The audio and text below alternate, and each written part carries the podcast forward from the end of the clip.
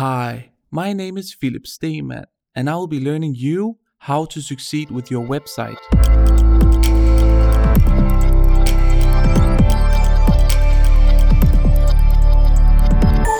In this episode of my mini series about local SEO, we'll focus on the map.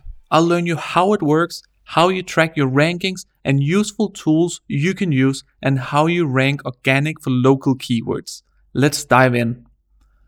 The map results or the map pack consists of three elements. The Google Maps results, which you can see in the top search results, where it lists the local results for you the local business result containing your NAP information, you know, name, address, phone number, is right under the Google Maps results. And then the third element is, of course, the organic search results, which we know from regular SEO.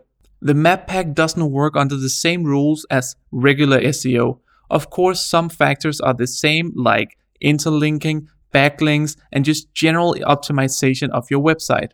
It's important to notice that the map pack is not only shown on local keywords, like when you search on a keyword and a city. If you, for instance, just search for grocery store, it will show you the map pack. Even if it's not always correct for the keyword, it will still show it. This is important for when you do your keyword research, as you shouldn't only go after keywords containing a city. But more about that in the next episode.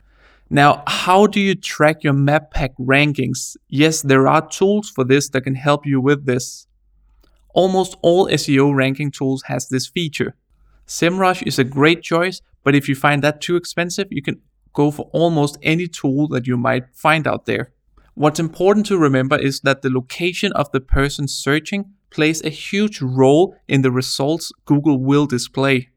It'll often rank whatever store or service is the closest to the person searching, and sometimes even a few hundred meters can do a huge difference.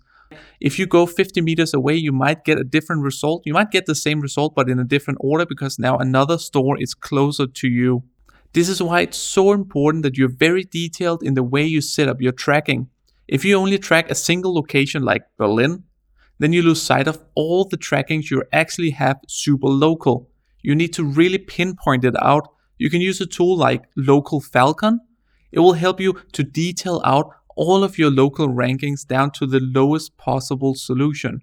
When you set up your ranking, it should be store name plus city. Remember to narrow it down and make it as local as you can. You can do coffee shop Berlin, but narrow it even more down to track as local as possible. Now, it's important to focus on the map pack, but don't focus only on that. Of course, it gets a lot of attention because it takes so much space, but there are still the organic results which are further down, which I mentioned in the introduction. You should still focus on this because this will help you overall with your SEO on all the lines and all the keywords you're focusing on. Because in order for you to rank high in these organic search results, you need to optimize your website in terms of speed, in terms of technology, and so on. So if you rank high on these local keywords organically, this is a positive thing because this means that you will most likely also rank high on other organic keywords which are not necessarily local. So just to sum everything up, focus on both the local map to rank high here Remember to track extremely local as the result changes just within a few hundred meters. Make sure to always focus on the organic search results as this will help you overall on all types of searches. And this will make you appear in all types of search results, even though it's not local.